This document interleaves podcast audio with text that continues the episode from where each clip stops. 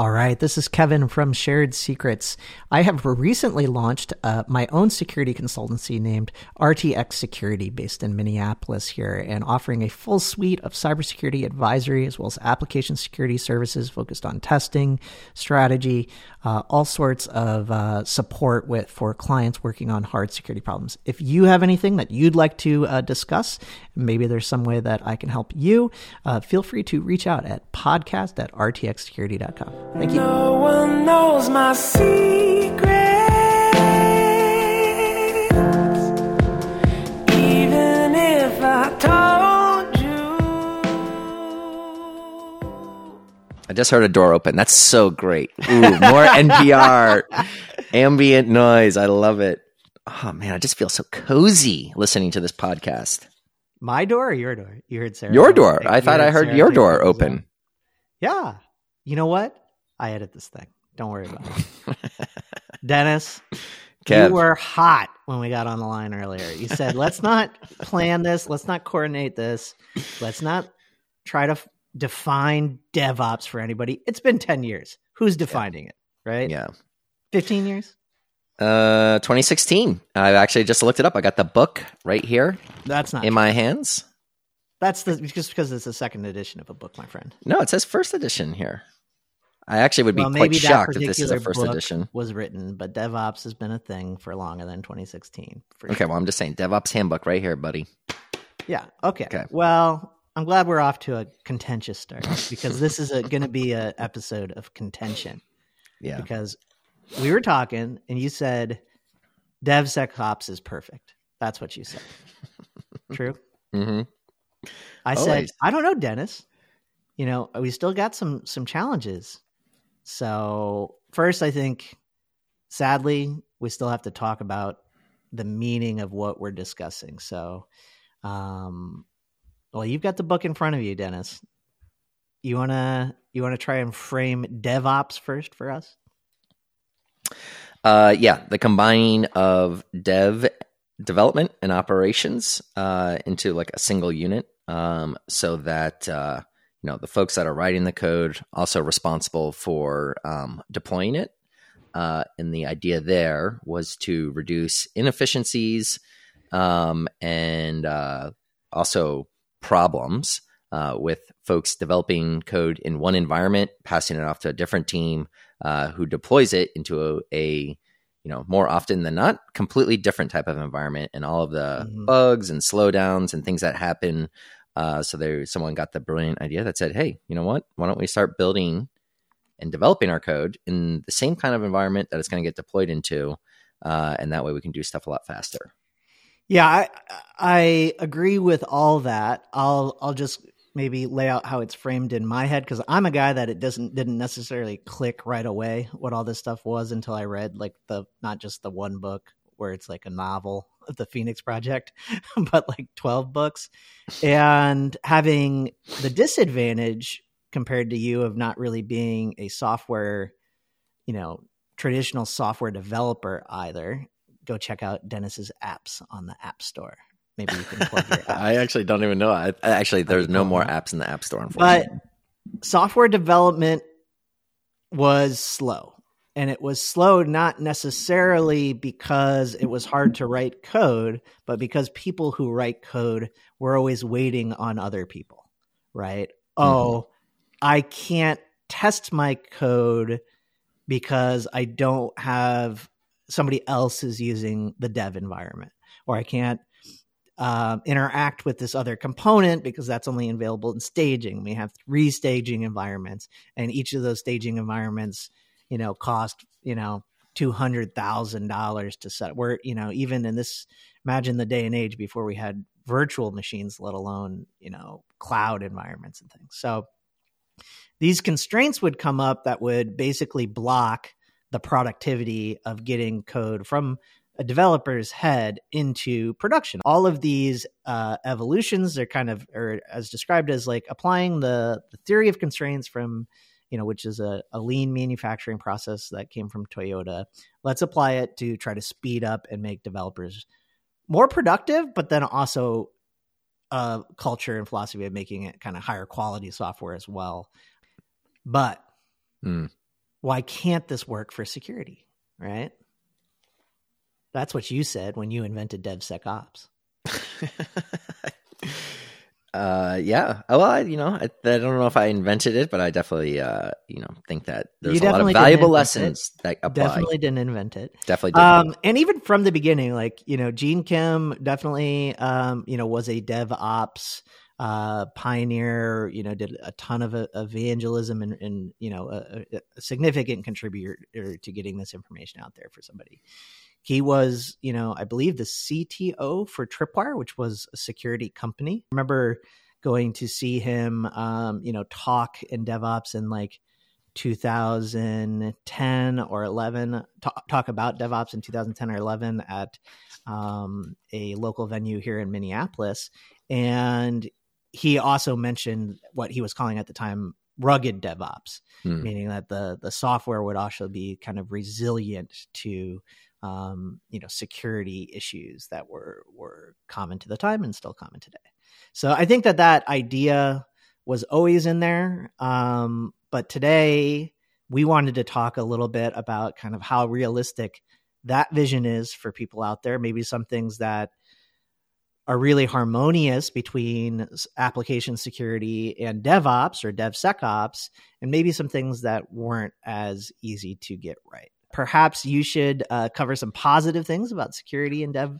DevOps, DevSecOps land, and I'll just start saying security in DevOps because you know that DevSecOps word is really just means that right, like integrating security into the DevOps culture, the processes. So you know anytime that you're you're operating in a DevOps landscape, eh, you know with security. I do think that that qualifies as DevSecOps. I don't necessarily think it's a special thing. I think there's ways to do it better and there's ways to do it worse. Um, but if you're optimizing uh, the development process, you're surely you should be um, optimizing the security, pr- the integration of security into those processes, and therefore you should have DevSecOps. Sometimes you might end up with security as a constraint Mhm. in the process, meaning like, you know, the DevOps theory of constraints, meaning like, oh, I don't have enough environments, so that's slowing me down, or I don't setting up all the tests take too much time. And, you know, there's so there's or my application is too too tightly coupled, like it's a, uh monolith, and when I change one piece over here, it starts to impact everybody else. So there's those common things that that can be the constraint, which means it really should be the focus of attention and evolution. And I would argue that a lot of times security is the the constraint that's slowing things down, and maybe DevSecOps is making sure that that constraint is consistently getting evolved and addressed when it is when it is slowing things down. Maybe that's the best way to phrase it. Yeah, and I think you know to be fair, uh, security and compliance were both covered in the original DevOps handbook, right? Yeah. Um, so it does call out that folks, like you already mentioned, we're referring to it as you know DevOps plus security is something new, uh, like rugged DevOps. You mentioned also in here mentioning the Capital One team and their DevOps Sec, which I guess tragically didn't catch on. Uh, make yeah making way for DevSecOps, but anyway, yeah, you know it's not DevOps did not exclude security from the get go, right? Like it, Yeah. there's actually a lot of great stuff and and some things in here which we'll touch on, which are I personally I feel were ahead of their time. All right. Let's do it. Let's do Dennis, it. What is one thing that is a really great harmonious integration between security and DevOps? The thing that I thought was ahead of its time, right? Again, this book written in 2016, already Okay. talking about protecting the deployment pipeline. Uh, so saying, hey, listen, it's not like it's not just the code that we have to secure. It's not just the environment we're deploying the code uh, into that has to be secure. We also have to disco- uh, secure, you know, the the rails used to to do development and deployment. We saw just how important that was, right, in the wake of like a SolarWinds. Uh, and you know, here they were talking about exactly that, right? Hey, we got to make sure that things that are going through our CI/CD pipeline that is itself secure. So that's what I thought was uh, really good uh, in there, uh, and and casting a very um, uh, important spotlight on that. All right. And I just took a second to nail down DevOps movement started between 2007 and 8. So a lot of reference material has been built. Mm. Um, I think that the handbook is, is a great you know, and perhaps that was that took a while to kind of nail down the the DevOps handbook and share those practices. I think that you're you're right. The deployment pipeline certainly should be protected, but it's in certain times, right? Like when we want to get I mean, if our overall force is to enable developers, you know, and maximize productivity, it leads to kind of this pipeline diversity problem, right? In which that build system isn't working as well for the maybe for the front end versus back end. And build pipeline diversity that's maximizing again productivity of developers means larger also attack surface and i think you know the devsecops and build pipeline space is similarly ripe with challenges and maybe secondarily there you know how many developers should be um, involved in the process of getting into production code base. Um, there's a security element there, just trying to deal with. I think insider threat is really real. So having build pipeline integrity and automation also has this kind of elaborate, like, you know, how do we handle the the separations of duties and saying that this piece of code is actually trusted in a way that it can go and operate. Like some of this code might be you know flying you know spaceships and you know there's there's a, a element of risk there um, that has to be tackled. And you know when we're consistently maximizing for productivity it's it's a challenge as much it is as it is a uh, a benefit in my opinion. I totally agree with that. Um should i hit you with another pro yeah okay hit me with another pro another pro this will just be me shooting down all your pros and then i'll have three three additional cons no i'm just kidding okay. I like the emphasis on uh, integrating security into defect tracking and, most importantly to me, postmortems. Right. Uh, in the book, they were talking about a Twitter presentation, right, from their security team. And the thing that uh, really stuck out to me was this emphasis on preventing security stakes from being repeated, right? So making sure that security is included in these uh, postmortems, which also dovetails nicely into another part where they were saying, you know, hey, listen, you really got to integrate your security controls into shared source code repos and shared services, right? Another mm-hmm. thing I know that you and I have talked about a bunch. The andon cord, right? So in Toyota lean manufacturing, which was like the heart of a lot of um, the philosophical side of how can you know if they're if they're approaching you know assembly line automation that has all these different steps how do they optimize that and the notion that there was a you know physical cord that anybody in that factory could pull when there was a problem not even just the safety problem uh, but you know when something went unexpectedly it was everybody's not only right but kind of obligation mm-hmm. to stop the process and every you know and the right stakeholders come together um, you know, so that andon cord would would halt the production line, and people would come, and it wouldn't resume until the problem was not just fixed as an instance of the problem, but you know the the problem was hopefully prevented um, from ever occurring again. Yeah, yeah. The the whole thing about like yeah, swarming the problems uh, really resonated with me. Okay, so code we're optimizing code to get into production faster right? And vulns are also going to make it into production faster. In the world of you know software security um, one subtle mistake i mean most of the mistakes that, that developers make that can have kind of catastrophic security consequences seem pretty subtle so with all this optimization to go from you know developer into prod fast even if it's in a situation where there's oh we're rolling out code to a subset of servers or things like that i think that there can you know if if the security isn't there to catch that particular type of defect that might be realized mm-hmm. then we've got that that risk is actually amplified um, because for for instance maybe we can't get static analysis you know runtime static analysis um, perfected or maybe we can't optimize it enough to make it into our build pipeline and we're running it on a periodic basis. Maybe that technology can catch those issues but is just can't catch it without becoming the constraint.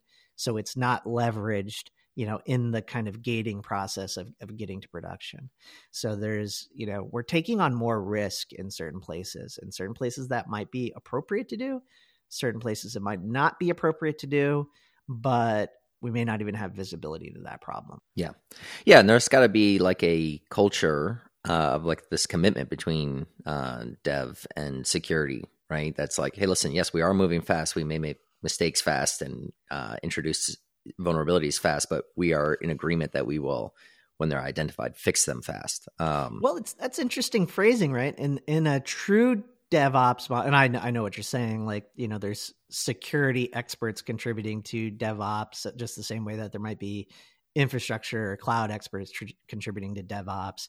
But you know, you you do still point out that it's very often the case that we have security people and development people and operations people, even though mhm. you know we, we're Oh, yeah. supposed to be smashing these things together in, in this devops uh, greenfield view right so i think you actually kind of maybe doubled down on your last one because you you liked okay there is a defect and we you know you i think we probably hit the sy- systematic you know evolution process associated with that defect but there's maybe another positive there which it means if we can fix code faster our mean time to remediate those bugs. So maybe Mm. bugs are l- more likely or spend less times in production but i think we do a disservice to not comment that you know it's it's easier to get things fixed in the devops including the security bugs. Um, so yeah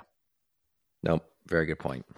we're still not at the point of kind of evolution around security testing where we can't find bugs with that exploratory testing i think a huge chunk of the software security industry or consulting industry is really focused on this exploratory penetration testing that's maybe tool assisted last week um, we talked about kind of you know the automated driving of, of, of an analogy of this bring that back here but there's a lot of good bugs that are going to get found by smart people assessing things rather than just necessarily being test cases. Once you've quantified an instance of a vulnerability or something like that, maybe it's a good maybe there's a good test case that can be implemented and built into the the build life cycle or the you know the build test cases and, and break the build um, you know if you suffer from one of those but exploratory testing for security I think is still pretty solidly important. And it's hard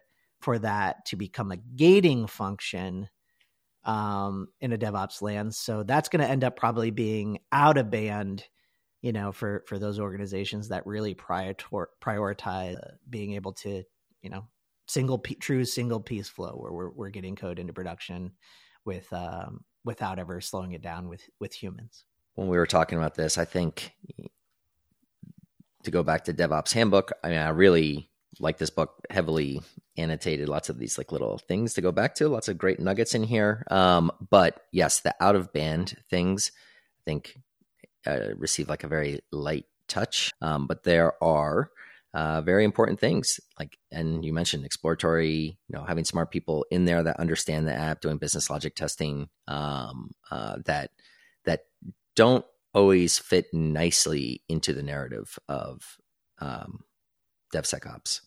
I, I had one more that's maybe connected to that human thread, and and you know I, I think you might have something to say about this. But the other area where I think taking that extra time and having a meaningful view and, and in some ways a very human view, meaning like automation, it might be a poor choice, is to make these risk decisions, right? Like, is this code safe enough to go to, to production? And you might have a ton of great telemetry or data Mhm. that's produced by automation through that process. Um, but you might have some some other data uh, in play, maybe data about the value of your assets or the particular use case of a customer or whatever it is, right? So um, I'm I'm going to kind of maybe play that like the risk review release card type of thing to say at a lot of places it still makes sense to pump the brakes on this stuff before it gets out the door and have a real conversation about the security of this this um, you know piece of code going out. Did we do everything that we expected to do? If not, what was the reason? Can we should we wait and go back and, and try to get it done? So I I like um, you know, I still have never reached the you know for for a lot of places i still can't get away from that kind of more typical release gating function. We're inserting a very uh, specific constraint to the process in order to to govern it and uh, that could hurt productivity for sure. Yeah but don't you feel like your previous comment about mean time to remediation sort of lessens that to a degree? Like hey we do understand we're putting stuff in there but at least we can fix things faster. So does that like give you any solace that uh, you know you may be having these risk decisions after something is in production? Would be use case specific right? Mm. and if you're an organization where you can build enough walls to make certain types of changes low risk categorically low risk maybe that makes sense. But when we go back and we think about like the typical devops constraints you know one of them is like overly tight architecture. This could be called you know not not loosely coupled enough or monolith versus mm-hmm. demonolith. So in a situation where you have you know every developer can write a piece of code that that's executing in the same execution context it's very hard to build those walls right? So I guess my answer is twofold is that you could probably reach a level of DevOps maturity in which you could uh, happy path certain types of changes that might be categorically low risk and avoid those. But there's still a lot of places that I mean that's kind of a an area that's that's built into the DevOps evolution, and it's not something that uh, I would want to do. You know, timing is critical of of when you reach hmm. that point, and uh, perhaps your your strategy is sound is to to have to have people ahead of time or try to predict the risk of something or predict the risk of pr- particular types of changes. But I will say we get bit by changes we think are low risk all the time, right?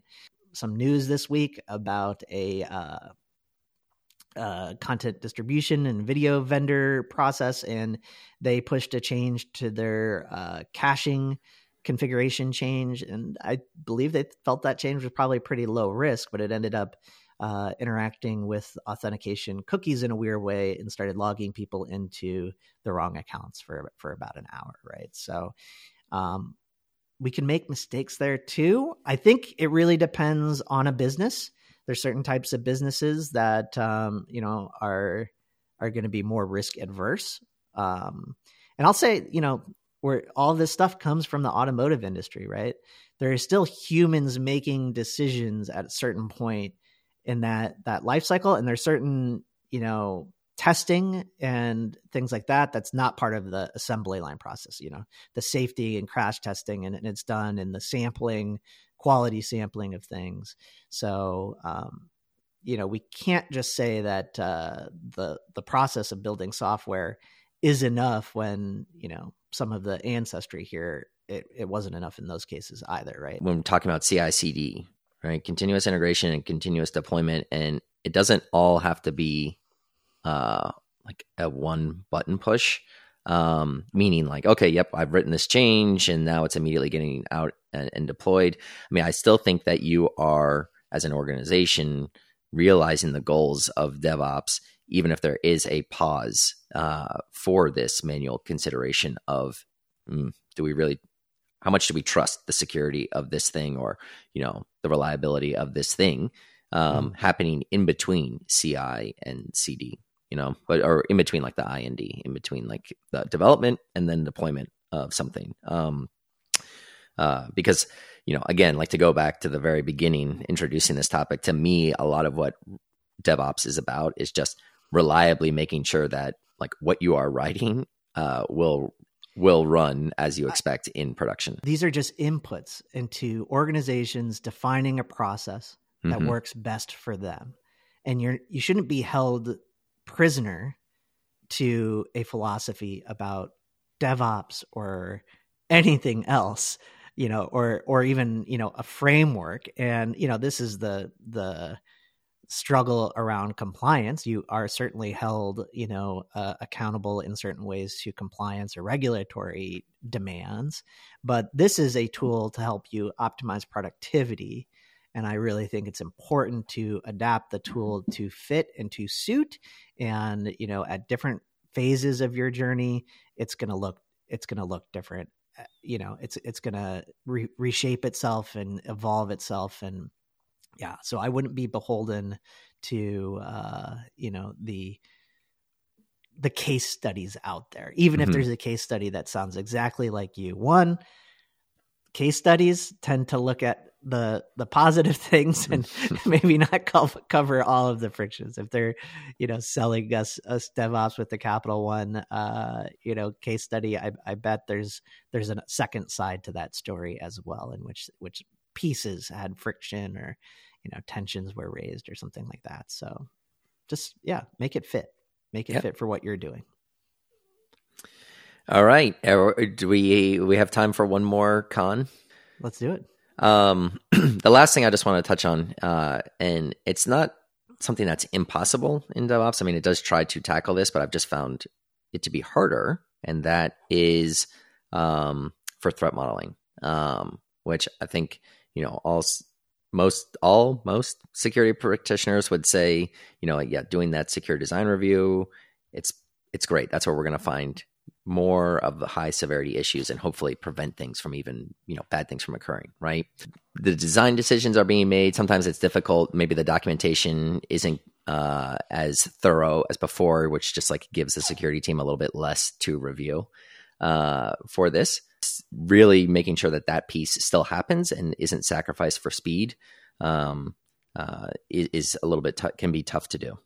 The kind of the erosion of formal design makes validating that the design is is secure really difficult. Like we we have a lot of degrees for software development, a lot of programs around that that don't necessarily focus on, you know, architecture and, and integration and, and, kind of that that processes. And i think generally the difference 20 30 years ago you know the complexity kind of necessitated a, a concrete design phase in which you know we kind of looked from the, the one two three process of like well we're going to gather and kind of understand what our requirements are for a piece of software. We're going to translate those pieces of software those requirements and validate that they're they're going to be captured by designing mm-hmm. you know or architecting a piece of software that should satisfy those things and then going from that that architecture to implementation. Those three phases are really smushed together. Software security risk is is is a combination of the the defects that we've been talking about or the software bugs causing security risk and design flaws. And um, when you start to change design or mutate design, even if it's a series of very small changes, um, or you skip that process where the design is ever really kind of completely solidified in a way that somebody could, you know, assess it or validate it, it gets pretty risky in the in the secure design space. We're all kind of smart enough to to build a box that we can't get out of, right? Mm-hmm. mm-hmm. Um, so having something well captured, well defined, and kept up to date can be a real challenge in DevOps. That's that truly represents enough of the architecture um, to to correctly kind of do a, an asset centric threat model, you know, periodically to to check that all of those assets are and all of those controls and and all of those threats are accounted for in a in a way that suits somebody's risk tolerance. DevOps is something easy to get enamored with, um, and and really it's about speed and agility, and you don't want to I mean, by its very nature, I, I, I don't think it's a healthy thing to constantly be kind of second guessing or pumping the brakes on on on implementation. But I do think security is is an area that um, you know requires the right people and um, certainly you know needs to be on the table consistently to to discuss how we're going to make uh, great software quickly, mm-hmm. efficiently, and securely. Yeah. No one knows my secret. Alright. Plug this in. Like.